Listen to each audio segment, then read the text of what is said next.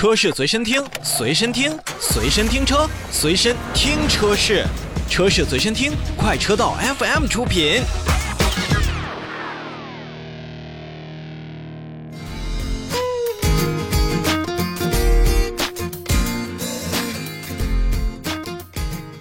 我们把目光转向国际市场，我们来看一看国际市场当中到底有什么样的新鲜事来进行发生。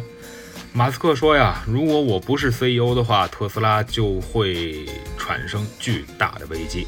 在七月十二号的时候，特斯拉首席执行官马斯克在为收购一个公司辩护的听证会上称，如果说公司的董事会控制了公司，那如果他不是首席执行官的话，特斯拉就会出现巨大的危险。我们看，其实特斯拉就一直以来是属于一个一个人的那种公司的感觉。不管是马斯克在自己的社交平台上说什么，都会引来很多粉丝们的关注。不管是他的拥趸支持他，还是他的反对者去声讨他，但是马斯克之于特斯拉，确实是一个人神仙一般的存在。所以在马斯克如果真的有一天退出了特斯拉的这个实际控制权之后，那特斯拉何去何从，我们还真不得而知了。再来看法国，法国反对欧盟二零三五年前逐步淘汰内燃机汽车的建议，而是主张在二零三零年之前制定更宽松的目标。同样是在七月十二号，法国总统马克龙的办公室的一位官员称呢，法国政府支持到二零三零年将汽车的排放量减少百分之五十五，并让混合动力车型在市场上服务的时间会更长。同样。在同一天，沃尔沃汽车宣布将把吉星的股份增至到百分之四十九点五，但是并没有进一步增持吉星股份的计划。那今年四月份呢，吉星获得宣布了五点五亿美元的外部融资。把目光转向到三星，根据外媒的报道呢。三星签署了一项价值四点三六亿美元的协议，将向特斯拉来提供摄像头，搭载在特斯拉公司一九年十一月份发布的一款新车上。那一九年十一月份。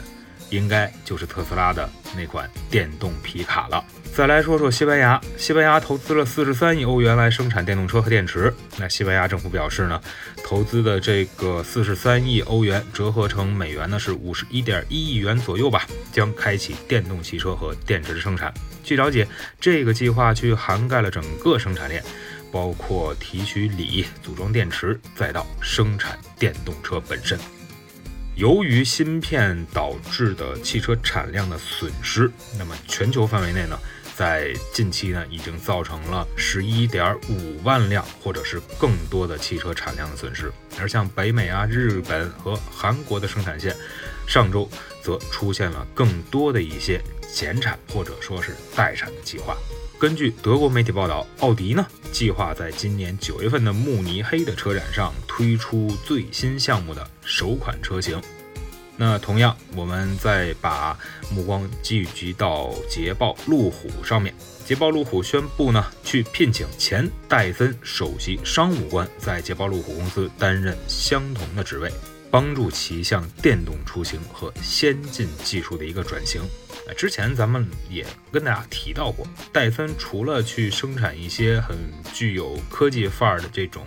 家庭用的产品之外呢，也有意的往这个智能化或者说是电动汽车来进行转型啊。不知道这个前戴森首席商务官会为捷豹路虎产生什么样的一个影响？那么我们再来看韩国上半年的进口电动车的注册量同比上涨了百分之六十五。韩国汽车进口商和经销商协会数据显示呢，今年一月到六月份，韩国进口电动车的注册量比去年同期的八千六百八十一辆，增加到了一万四千两百九十五台。而今年上半年，电动汽车的进口比例占到韩国全国汽车电动汽车总销量的百分之五十四。也就可以看到，前半年呢，韩国全国的电动汽车的销量是大概不到两万七千台，其中呢，特斯拉的进口量占据韩国上半年电动车型的总进口量的百分之八十一点四。可见，不管是在欧洲还是在我们近邻的日本和韩国，那么电动车对于很多的消费者来讲呢，确实也是一个新鲜事物。而特斯拉作为全球第一大的电动车品牌，在每一个市场它的表现也都是不容小觑的。再把目光继续停留在韩国，现代汽车位于韩国牙山的工厂将在十三日到八月六号期间来停产。这一停产时间呢，并不是因为芯片短缺，而是要在今年晚些时候去生产艾尼克六的这样的电动车型，来进行一个生产线调试的一个准备工作。可以说，不管是日本、韩国，还是我们中国、东亚的这三个国家，在整个的电动出行领域。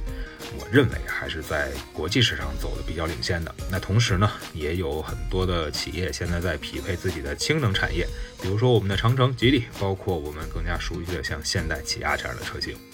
所以不管是什么样子，之前我们老说欧洲是汽车的发源地和发展地，而美国呢又作为世界上呃生在轮子上的这个国家，但假以时日，一定会为我们这些新能源浪潮所。一一覆盖而超过。